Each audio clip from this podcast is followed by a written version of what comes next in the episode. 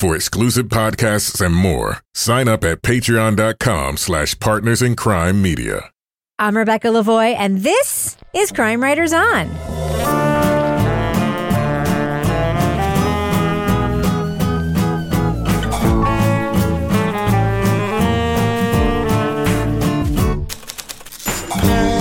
Crime Writers On is the original true crime review podcast that digs into true crime, pop culture, other podcasts. And on this episode, this Texas Ranger was famous for getting confessions and closing cold cases. Did his unorthodox interrogation techniques land innocent people in prison? We'll discuss the latest season of Smokescreen. Just say you're sorry.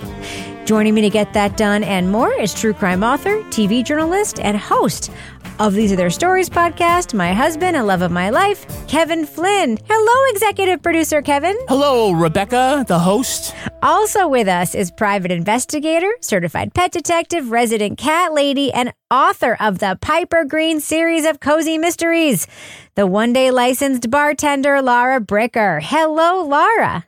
Hello, Rebecca. And if anyone else in the great state of New Hampshire wants me to be their guest bartender for the day and they're a nonprofit, hit me up.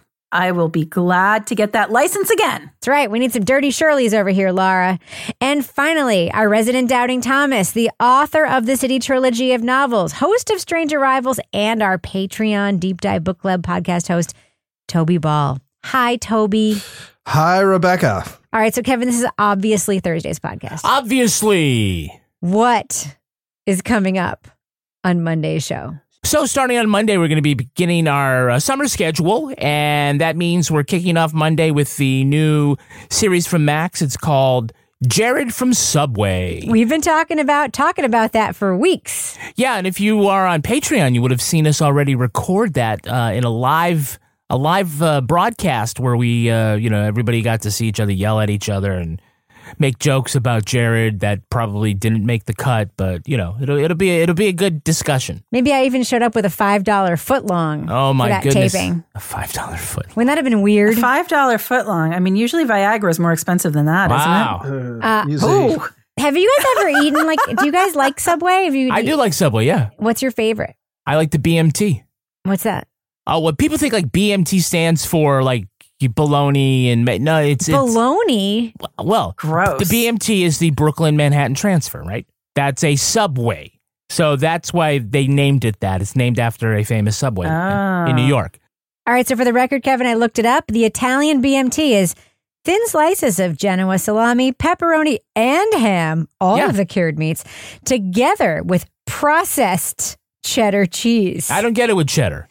What do you get it with? I get it with provolone, or so- they. I think they. Man, it's been since the pandemic since I've been in one, but I think they have like spicy, like uh, maybe like a pepper jack or something like that. But Okay, I, so I don't get American cheese. So the last log line after processed cheddar cheese is, mmm, it'll just melt in your mouth.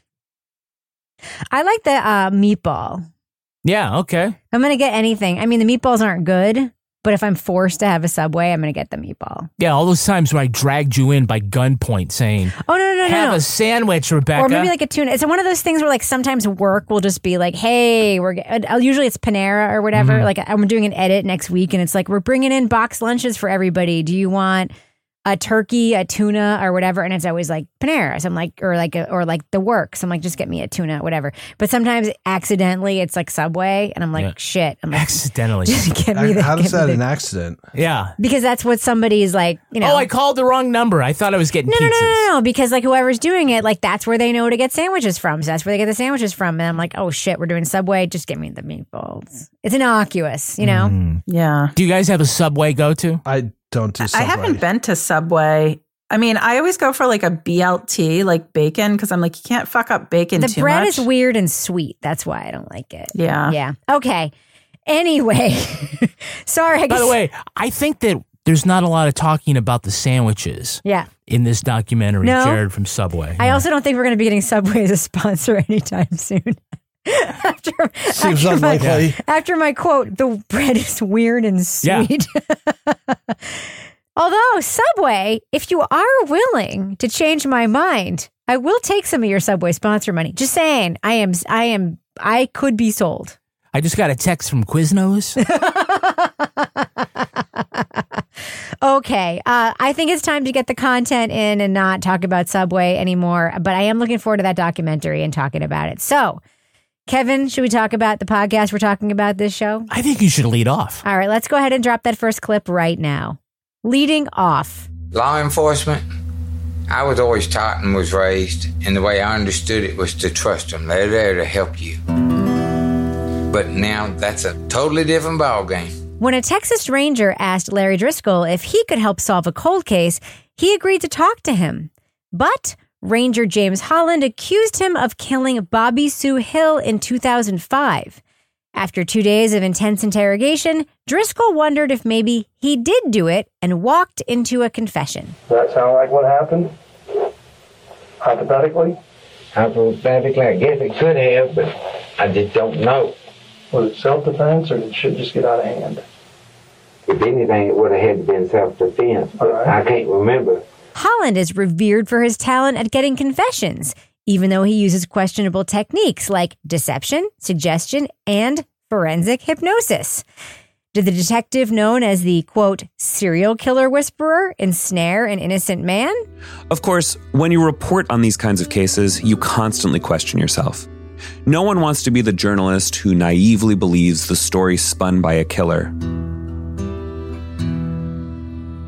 But then I found another one of Holland's cases, which also features a questionable confession and involves some tactics even more shocking than the Driskill case. In the latest season of Smokescreen called Just Say You're Sorry, host Maurice Chammah asks what happens when suspects are convinced they can't trust their own memories to defend themselves. It does a deep dive into Holland's interrogation of Driskill, as well as those of other suspects subjected to his unorthodox questioning style. Spoiler alert, we are going to be talking about plot points from Smokescreen. Just say you're sorry. So if you want to remain spoiler free, go to the estimated time code in our show notes for our thumbs up or thumbs down reviews. So, Laura, um, are you looking forward to getting arrested when you're in Texas or questioned when you're in Texas? Um, neither, especially if the Texas Rangers have anything to do with the interrogation and the questioning. I mean, and I think that obviously we talked about this in our last review when we talked about how to create a sex scandal and what happened in that case with child suggestibility. And now in this case, we have something, um, you know, I don't know if we're going to say worse or whatever, but more prolific in Texas Ranger James Holland, who is just absolutely determined to get his man, regardless of what he has to do to basically just get them to say they're sorry and confess. And it's really, I mean, we hear three different instances. You know, they call him the serial killer whisperer, three different cases in this where he is the interrogator and that, you know, are pretty questionable. And did we watch a documentary about the little case? I feel like we did. Like we watched something Yes. a long. This is like one of Kevin's quiz shows. But again, It that wasn't was about the little bonkers. case. It was about the other Texas Ranger case with the most prolific quote serial Right, Henry Lee in- Lucas. where they Henry were like Lewis, bringing yeah. the guy like all Yeah. the Yeah. food, and they're Yeah. like, "You want some food? Yeah. It's called the Um, here. confession killer. Here's some Subway. Will you confess Yeah. now so you don't have to eat another Subway sandwich?" All I can remember is that they just talked about how they kept talking about how bad his breath was, and Yeah. like they didn't, and they just kept bringing him like shakes and stuff. Yes, Strawberry milkshakes. yes, Yeah. Cigarettes. yes. Yeah. So no, it was it's it's um just the way that this guy questions people. I was like, oh fuck. It's a defense attorney heaven in Texas if you want to go there, I guess. But what the hell is going on with the Texas Rangers? But Kevin, the Texas Rangers are supposed to be elite, right? They are one one ranger, one riot, or one whatever. riot, one Ranger. Actually, think it's pretty cool uh, slogan. it's cool if if they're actually elite. if they, well, I'm sure that that guy who got off the train back in 18, whatever the fuck it is, uh, you know, he was probably a badass guy. But yeah, it just seems like Chuck the- Norris is elite. Yeah, and the Lone Ranger. Don't forget the Lone Ranger was one of the Texas Rangers. Oh, really?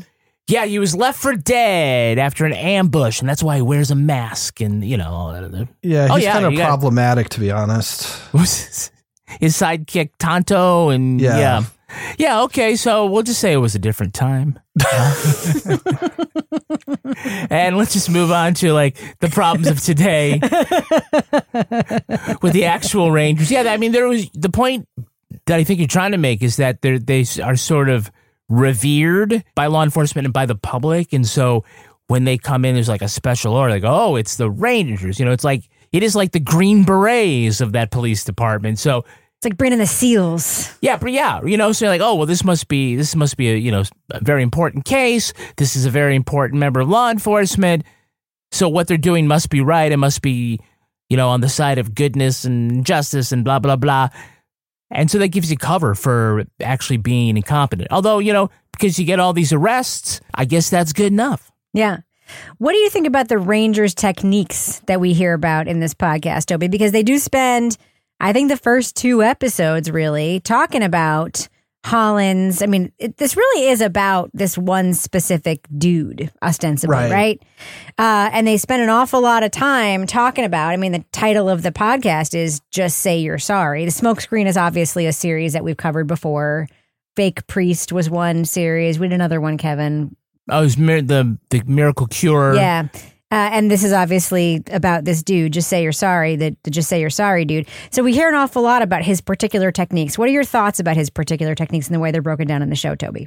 So um, I think the show does a good job. It's not super efficient, but it does do a good job of talking about these different things he does. You know, including this whole thing about hypotheticals, where you you start. I, I think he compares it to that OJ book. If I had done it, but he tries to get people to walk through, like, okay, so if you did do it, like, how would that have looked? And on these sort of marathon interrogation sessions, again, this is something that we've seen a lot. Like you can go back to the uh, Central Park Five. It's like you just wear people down, and they're eventually willing to say whatever. So he kind of guides them in this way. You know, the, uh, forensic hypnosis. You know, using that in 2014, like that's a legitimate technique, seems insane. Michael, if you would imagine that there's a single grain of sand resting on the very top of your head as it spreads slowly across the top of your head. And it leaves you with almost the feeling of a warm hug from a loved one. It's hard to see how we're going to get from this feeling of a warm hug to questions about a violent abduction. Three, two, just completely letting go. One. you know, I, I think it's an important topic. He does a pretty thorough job of looking at things like uh, memory and how suggestion works. And it's something I, I sort of explored in Strange Arrivals as well. So I'm kind of familiar with like what's out there that you can talk about as far as this stuff goes. Can I ask you an interjecting question about forensic hypnosis? Yes. What did you think when Maurice, our host, told us that he wasn't going to play us much of the forensic hypnosis tape because he didn't want us to become hypnotized while listening to it? That seemed. I I made it all the way through Doctor Dante without once being hypnotized. I feel like I'm pretty much immune. Um, That's why I don't do Exactly. television. I don't want people to get think I'm too sexy. Toby Ball, you will go to the subway, Toby Ball, and you will order the BMT. no, I will not. Um, yeah. So so anyway, I thought I thought that you know the first couple episodes are are a little languid in their pacing, uh, but I thought the the information was was interesting. Yeah. So, Laura, this whole idea of if I can get you to apologize for a thing, that is like basically getting you to tacitly admit that, oh, you did it. So just say you're sorry. Laura, just say, say you're sorry for being late to the taping tonight. Just say it. Say you're sorry, Laura. Say, I'm sorry, Rebecca. I'm See? sorry, Rebecca. You I'm obviously murdered somebody earlier tonight, Laura. You obviously murdered That's somebody. Why I was late. I knew I it. murdered somebody. Yes, I knew it. and I needed to Did cover the it smell up of before I pizza make you uh, bring you back to? Hmm. Oh my God, that was crazy. Does the smell of this Domino's pizza in particular make you remember the night of the murder? Your olfactory memory. So now Holland tells Axe to focus on the flavor of the pizza. We're nearly five hours into the interrogation at this point. It's late into the night. One, I'm trying to remember. Two, I'm glad you like this pizza. It's helping you though. No, that's nasty I'm shit. here for you. I'm here for you. That's nasty. I'm brothering stuff right now, man. They didn't cut it like this back then, though. It's brother and stuff right now. I'm helping you to remember. Taste that crust. Smell it.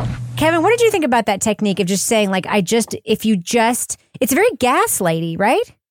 Yeah, I mean, first of all, just say you're sorry. The prompt is so problematic. In isolation, uh, it can be taken as a confession on its own, right?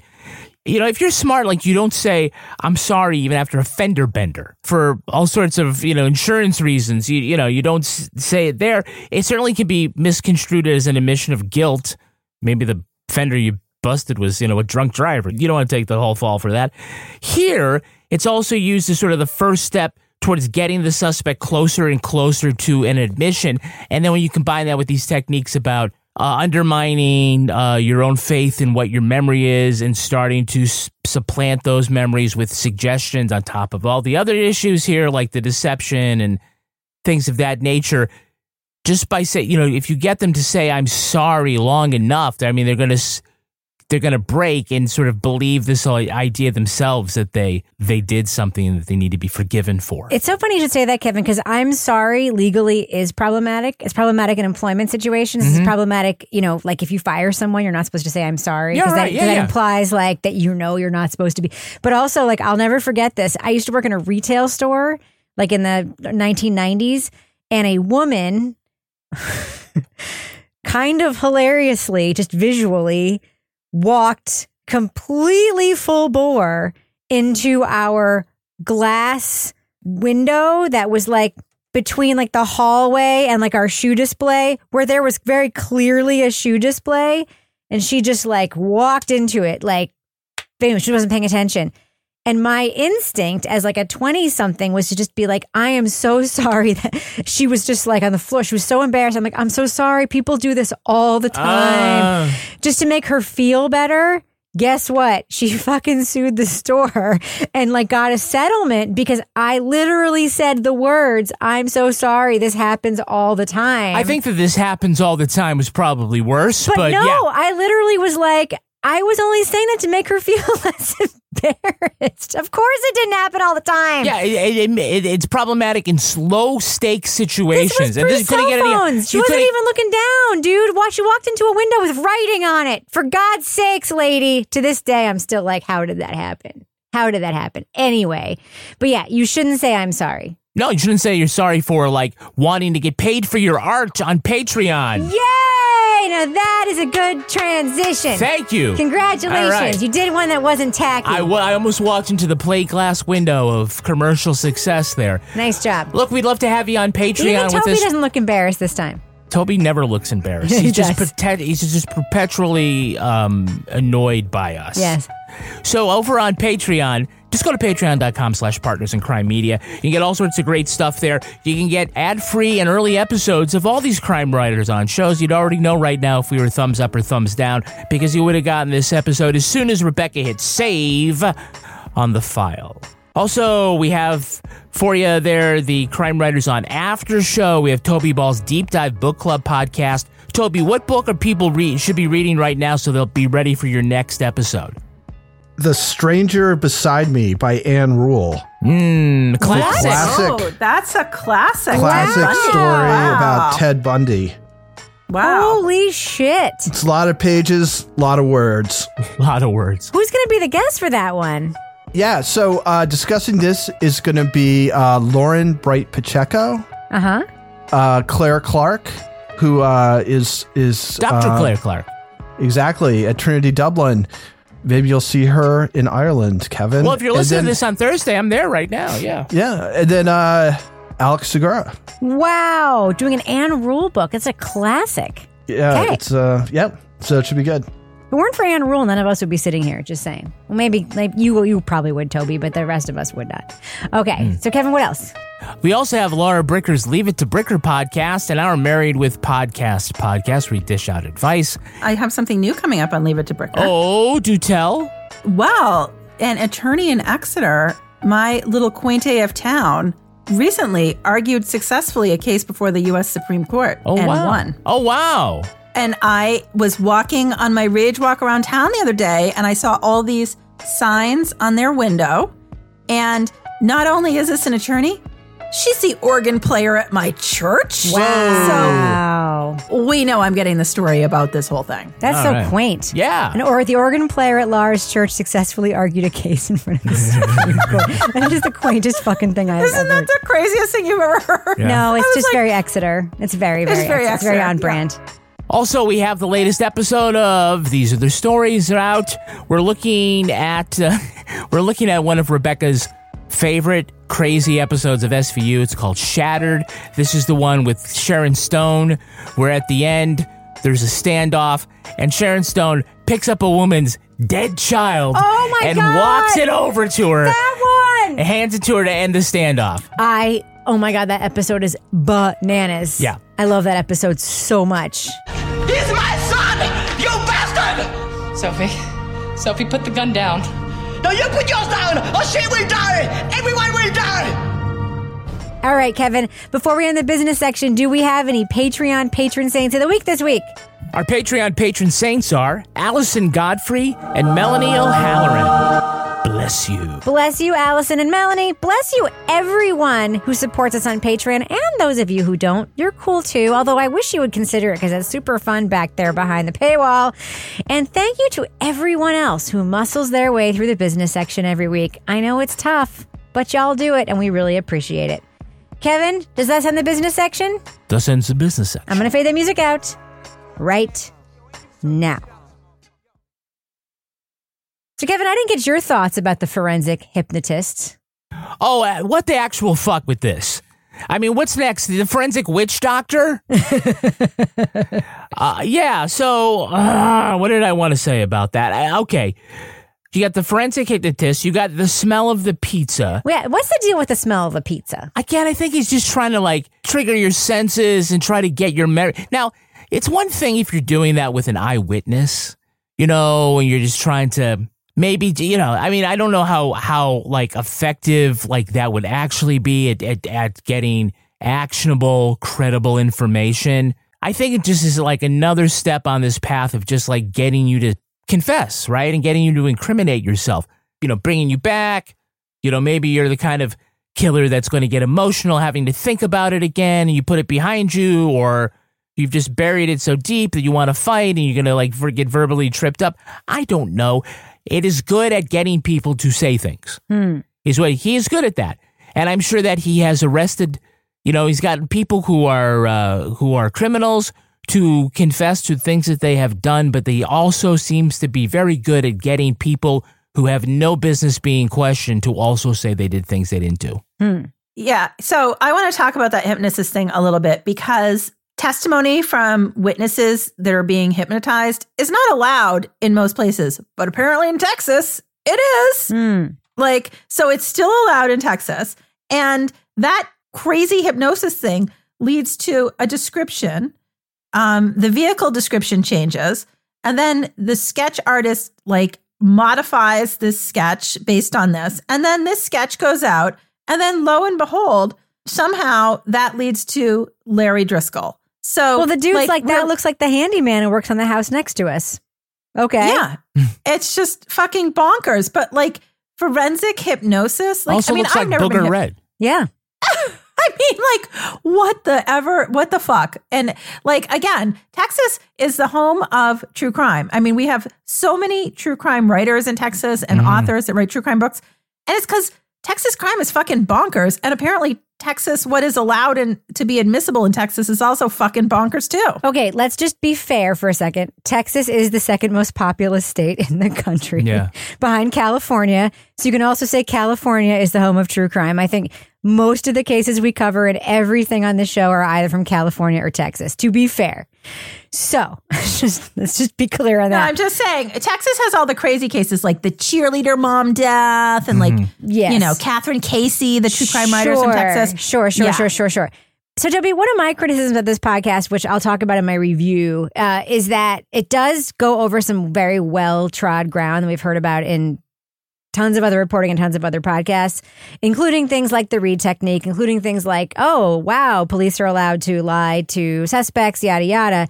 But in the final episode, the host talks to a woman who basically is like, you know, what is your take on how the use of these tools. And she's like, well, I would hate to take the tool of lying to suspects away from cops because even though it is misused a lot, it is it is also used to catch bad guys. And i would hate to take away you know these other techniques away from cops because they're also valuable tools. And you know i really do think juries are getting smarter. And if only defense attorneys were better. I have seen that tactic work in a lot of confessions where I believe the person confessed legitimately.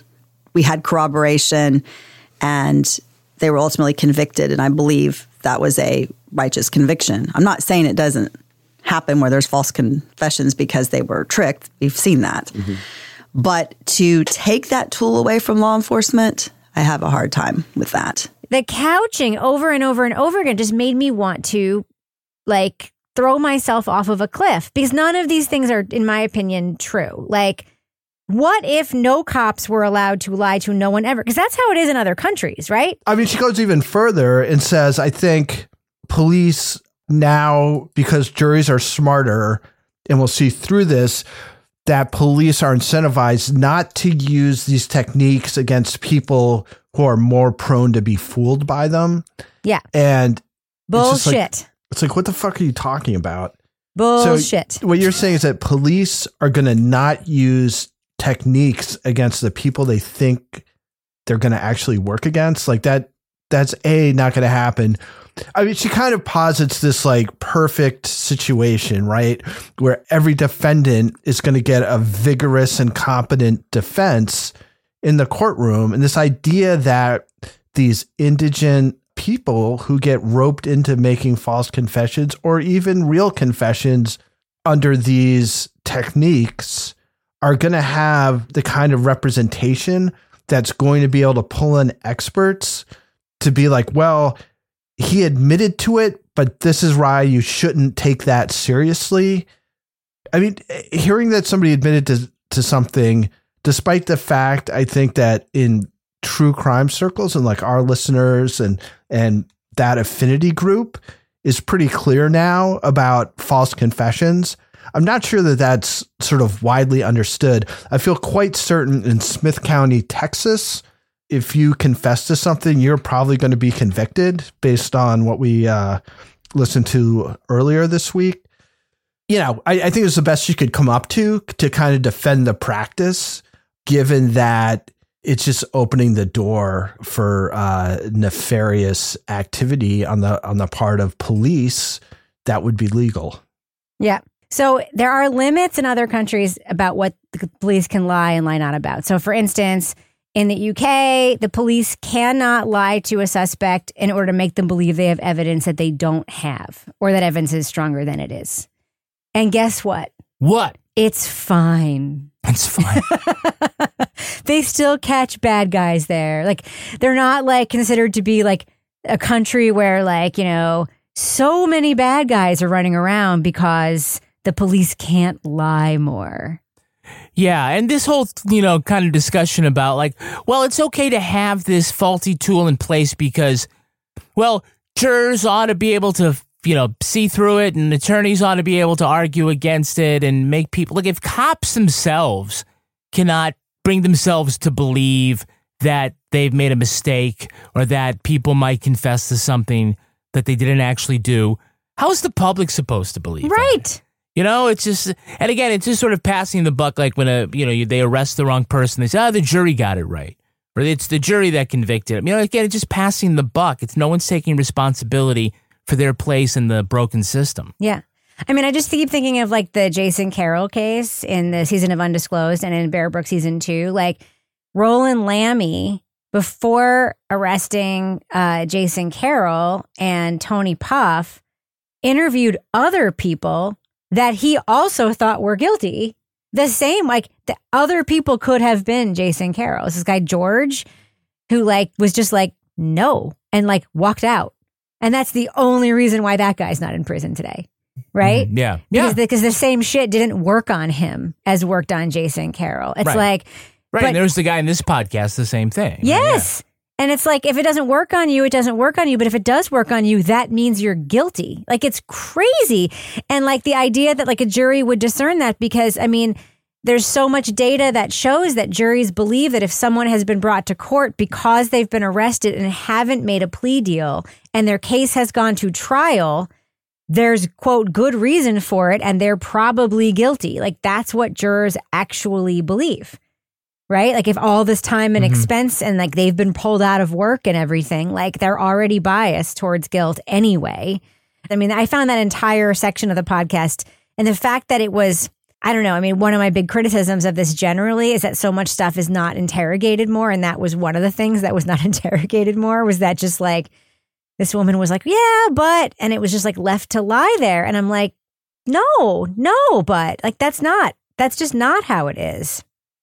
So, Lara, what did you think about the case of Chris Axe? That was the other case that was sort of looked at in this podcast. So yeah, so Chris Axe, he was somebody that was under investigation for a murder. And again, this Texas Ranger interrogates him. And eventually the case is dismissed. And this is really dismissed because DNA evidence comes in and shows that he wasn't a contributor. He wasn't in the DNA that was found on the victim's clothing. And in fact, that DNA matched the original suspect in the case. Right. So again, this is somebody that ends up confessing and it is again at the interrogation techniques of this Texas Ranger. So I think it was interesting. I mean, I don't know if it was necessary. Like I feel like for me this podcast narrative sort of meandered a bit sometimes. Like I I think this is a really interesting issue. This these Texas Rangers, particularly this Texas Ranger in particular and how he handles suspects of crimes and how he's getting these false confessions. So yeah, it was another one in the in the string of false confessions. And it was one that obviously had quite, uh, you know, not just um, somebody going to prison, but somebody potentially going to their death. Right. You know, a lot of times we discredit DNA, but in this case, thank goodness for the DNA because look what happened, but also look what happened after all these years based on you know scientific evidence versus uh, sketchy interrogation techniques But even in that case, if I'm remembering correctly, the DA or authorities were like, "Yes, but we don't. We can't definitively say he didn't do it. We can only say we don't have enough evidence to continue pursuing." Right, exactly. So yeah, so the, basically the DA like issued. So this was the case. So 97, this woman like never comes home. She gets out of her job at the I love it. The movie store. Remember we had like movie stores where we got videos? Yeah. You know, a, a white van that is later tied to this guy, uh, Paul Scott Taylor, who is actually the person whose DNA comes back, is seen in the parking lot. And, you know, then this woman's body is found, et cetera, et cetera. But eventually they focus on this guy, Taylor. But then, you know, it's a cold case. And then that's where our dear friend, Texas Ranger Holland, comes in back in 2015 to like reinvestigate the case. Years later, yeah. And this guy, Christopher Axe, you know, initially says, yeah, he had been with this girl, but then that just goes all off the rails. And the next thing you know, hypothetically, if you did it, hypothetically, hypothetically, hypothetically, if you did it, He was a moron. I'm, I'm dead serious when I say that. It takes a certain kind of stupid to focus on just one person instead of looking at facts. And that's all he was doing. I see. And I'm sorry, I'm not going to pull punches when it comes to this guy. I refuse. I, you know, appreciate when we're investigating cold cases. And I know in New Hampshire, like Kevin's done a lot of work on cold cases in New Hampshire. You've had a big interest in that. And sometimes that quest to solve the case, especially years later when memories change and memories fade, doesn't always lead you to an accurate conclusion. Right. I just have one final question because the podcast does explore one thing, which is the effect on victims' families when exonerations happen later uh, after cases like this. And, you know, we talked to the relative of a victim who says that, you know, her uh, loved one's case, like the, the, you know, her name wasn't even included in later reporting. It became the, the case of the people who were exonerated. And I'm interested to, you know, just hear your thoughts on that thread. Um, because I find myself in some ways like sort of pulling back from that because like very often it is it's law enforcement themselves that sort of bring the victim's family to the point where they can't change their mind about the mm-hmm. conclusion of a case. And so that when an exoneration happens, you know, I don't blame the victim's family for being pissed about it, but the reason they don't believe it is because law enforcement is the reason why they're so sure of it. Right. But also in this case, she comes around to realizing that, yeah, these two guys didn't do it, especially when they had somebody else that they arrested. Right.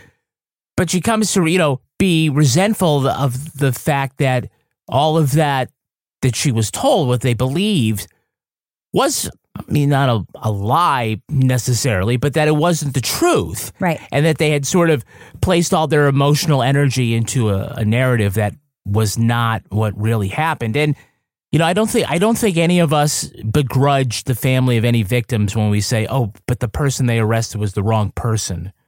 I don't think we begrudge them their pain or their dubiousness about that because they want justice for their loved one. But justice for the loved one does not include railroading the wrong person. That's right. Right? So emotionally, do we have to kind of walk a little a bit of a fine line there that I think we could say shit about the cops and their bad techniques and the prosecutors that are not using proper discretion and even the you know the judges that are tilting the you know the tables.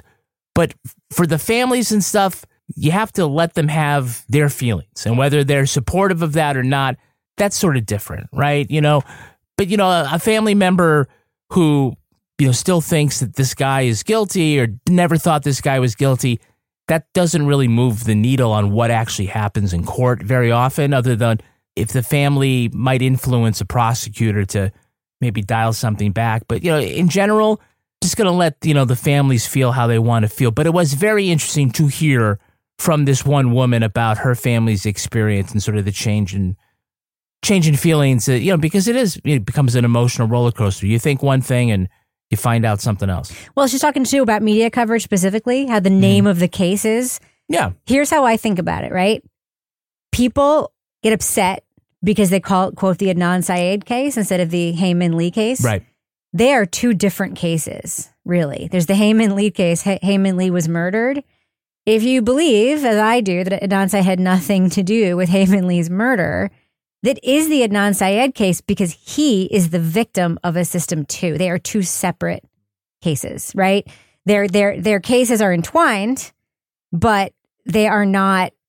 You know, to call it the Hae Min Lean case, like it's like they're two different things. yeah but sometimes it is i mean we call it the oj simpson case very rarely do we call it It oh was, the the nicole state, it was the state versus O.J. Simpson. right but no i'm saying in our shorthand in the media and in the public consciousness we call it the oj simpson case Right. right so they're not wrong about that and wrong not the about Ron that Goldman case. right yeah so they're not wrong about that Yeah. No, I, I agree. No, that comes up all the time. But I think in terms of exonerations, it's an interesting issue in particular. All right, let's do what we do. Let's let our listeners know should they check out the podcast Smokescreen. Just say you're sorry. Lara Bricker, what do you think? Thumbs up or thumbs down for this podcast? Um, so I am going a mild thumbs down with this podcast. I think this is an issue that really needs to be brought out. I think this is a really important issue. I think that the way, and I think, you know, we've got the Innocence Project, the Marshall Project, we've got really important people involved in this. I just feel like the way that the story was told and the narrative was structured didn't have the impact. I got lost a lot of times in this podcast. I actually listened to it twice on my cross country travels across the state of New Hampshire this week. And I was frustrated by that because I, I feel conflicted because this is something that we should be talking about. And this is obviously something that, you know, really reputable wrongful conviction groups are involved in. But unfortunately for me, the way that the story was told, I just didn't really enjoy. So that is a mild thumbs down. Toby Ball. Yeah, this is a tough one for me. I guess I'd give it a thumb sideways. I, I kind of agree with Lara in that I don't think it was told in the best possible way given the subject matter. I mean, part of it is, you know, we spend a lot of time on things that people who listen to a lot of true crime podcasts probably have experienced, like have heard about or, or, or kind of know about. And I think it's fine to touch on that stuff and have like a little bit of it, but I think they kind of dwell on it quite a bit. I think there's more sort of interesting stuff. Like when Holland is in, I think, California and he's trying to look into this serial murderer and stuff. I thought that that had the potential to take some of the time away from this sort of more sort of deep dive into forensics and memory and stuff like that.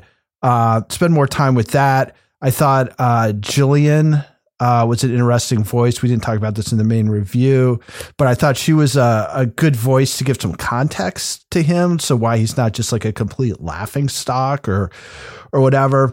So all, all this being said, I thought there was a lot of stuff to think about. I I don't think it was put together the way I would, or the the amount of time apportioned to different aspects of things uh, necessarily reflected what people who listen to much true crime or watch true crime would come in with knowledge of.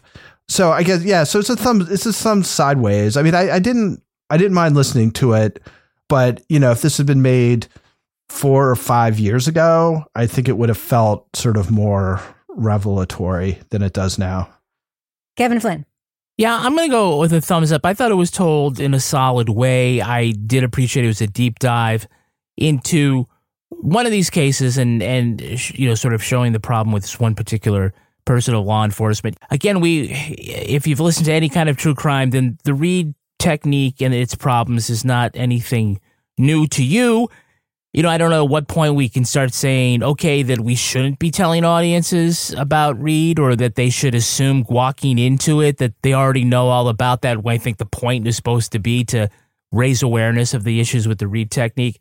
So I can't disagree that this might not be revelatory for most true crime listeners. I did appreciate the way that Maurice signposted certain things when they're happening, where it was Reid technique and actually where it went way beyond the Reid technique. In the end, it's called just say you're sorry. It's the police asking the defendants, the suspects, to say they are sorry. But, you know, the people that need to say they are sorry are the police officers in the system. They just need to say they're sorry for creating situations that are very likely to ensnare innocent people and get them to falsely confess to murders they did not commit. Okay, so I hate to say it, but I'm a thumbs down on this podcast. I would have loved to have loved a podcast that was made by, in part, by the Marshall Project. I'm a huge, huge uh, supporter of them and their work. However, when I was listening to this podcast, I just kept thinking, have the people who made this podcast never listened to like any of the reporting that has been done in this medium in the last few years before? There's nothing new or interesting or revelatory here. Not only that, but the case itself at the center of it, I'm sorry, it's a very low stakes case. At the end of the podcast, you actually find out the stakes are just not high at this particular moment in time. They're not. But I have to say, and it's just, it's disappointing. I, you know, as somebody who participated recently in helping edit a podcast that included a lot of Reid technique stuff, and my huge warning to the people making it was all of your listeners know a lot of this. You have to do it in a new way that they haven't heard before. This podcast went in absolutely the opposite direction. I did not hear anything in this podcast that I have not heard dozens and dozens of times, except this was slower. and so I just have to say, I just, it was difficult to listen to. I found myself kind of dreading listening to the next episode. And it wasn't just that it wasn't new, it was just plodding and slow. And I agree with Toby. The most interesting part happened later with Jillian. I maybe would have started there and had that be the kickoff to the narrative because that was the only time in the podcast where we sort of got a fuller portrait of the man that's ostensibly at the center of this. And yeah, I just I I can't give it a thumbs up, and it, it, I regret having to say that, but that's where I am on it. So thumbs down for me for Smokescreen.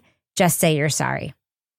All right, that's going to do it for us. But before we go, Lara Bricker, do we have a cat of the week this week? Um, we have a developing story this week. Oh no! Oh, um, one of our longtime regulars, Tony Flanagan, is considering adopting a dog. Wow. Now, we don't know what's happening with the dog. Um, it's introduced to Lola, her other dog. We're waiting to see what happens. But um, Angela Buster is lobbying for some name suggestions for this dog and is hoping it will be called Rankin, as in Bill Rankin. Ah, I'm a dog. Can I go outside and pee? Oh. Do you know my butt tastes like deliciousness? Oh my God. if you sniff me, you get to know me better. Come here, I can sniff your butt and know what you had for dinner. oh no! Now somebody else wants the dog to be called Toby. Oh, oh! But um, so Rankin, Toby, what is the dog going to be named? And will Tony get the dog? Tune in next week Mm. on General Hospital. I mean, Crime Writers on. Oh, nice. For the update. Nice. All right, Lara Bricker, folks want to reach out to you and submit their animals, real or future or imaginary, to be cat of the week. How can they find you on social media? They can find me at Lara Bricker. What about you, Toby Ball? How can you be found online? At Toby Ball NH.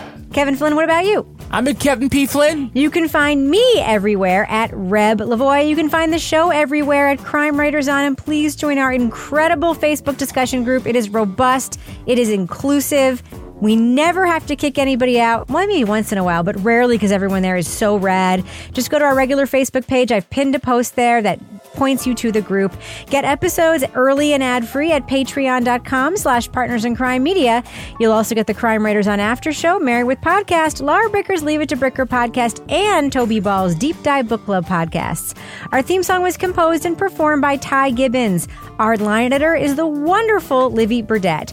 The executive producer of this program is Kevin Flynn. This show was recorded in the Treehouse Yoga Studio above the Mockingbird Cafe in Bay St. Louis, Mississippi studio, otherwise known as Studio C, the closet in our New Hampshire basement, where I also will spend several tense hours trying to get Kevin to just say he's sorry. Nope, not gonna do it. How did the sweater shrink, I'll Kevin? never do it. How did the sweater shrink, I'm not Kevin? talking. Just say you're sorry. I'm not talking. Just say you're sorry. I was someplace else. On behalf of all the crime writers, thanks so much for listening. We will catch you Later. later.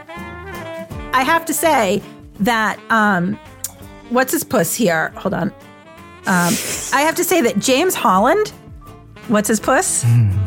I had his name written down so I didn't forget it. You're gonna make it, Rebecca. Look at Rebecca. She's like, I'm sorry. I just took a sip of my hot cocoa just as you said, what's his puss? and all I could think about was cookie puss. all right, you say that whole thing again. Okay.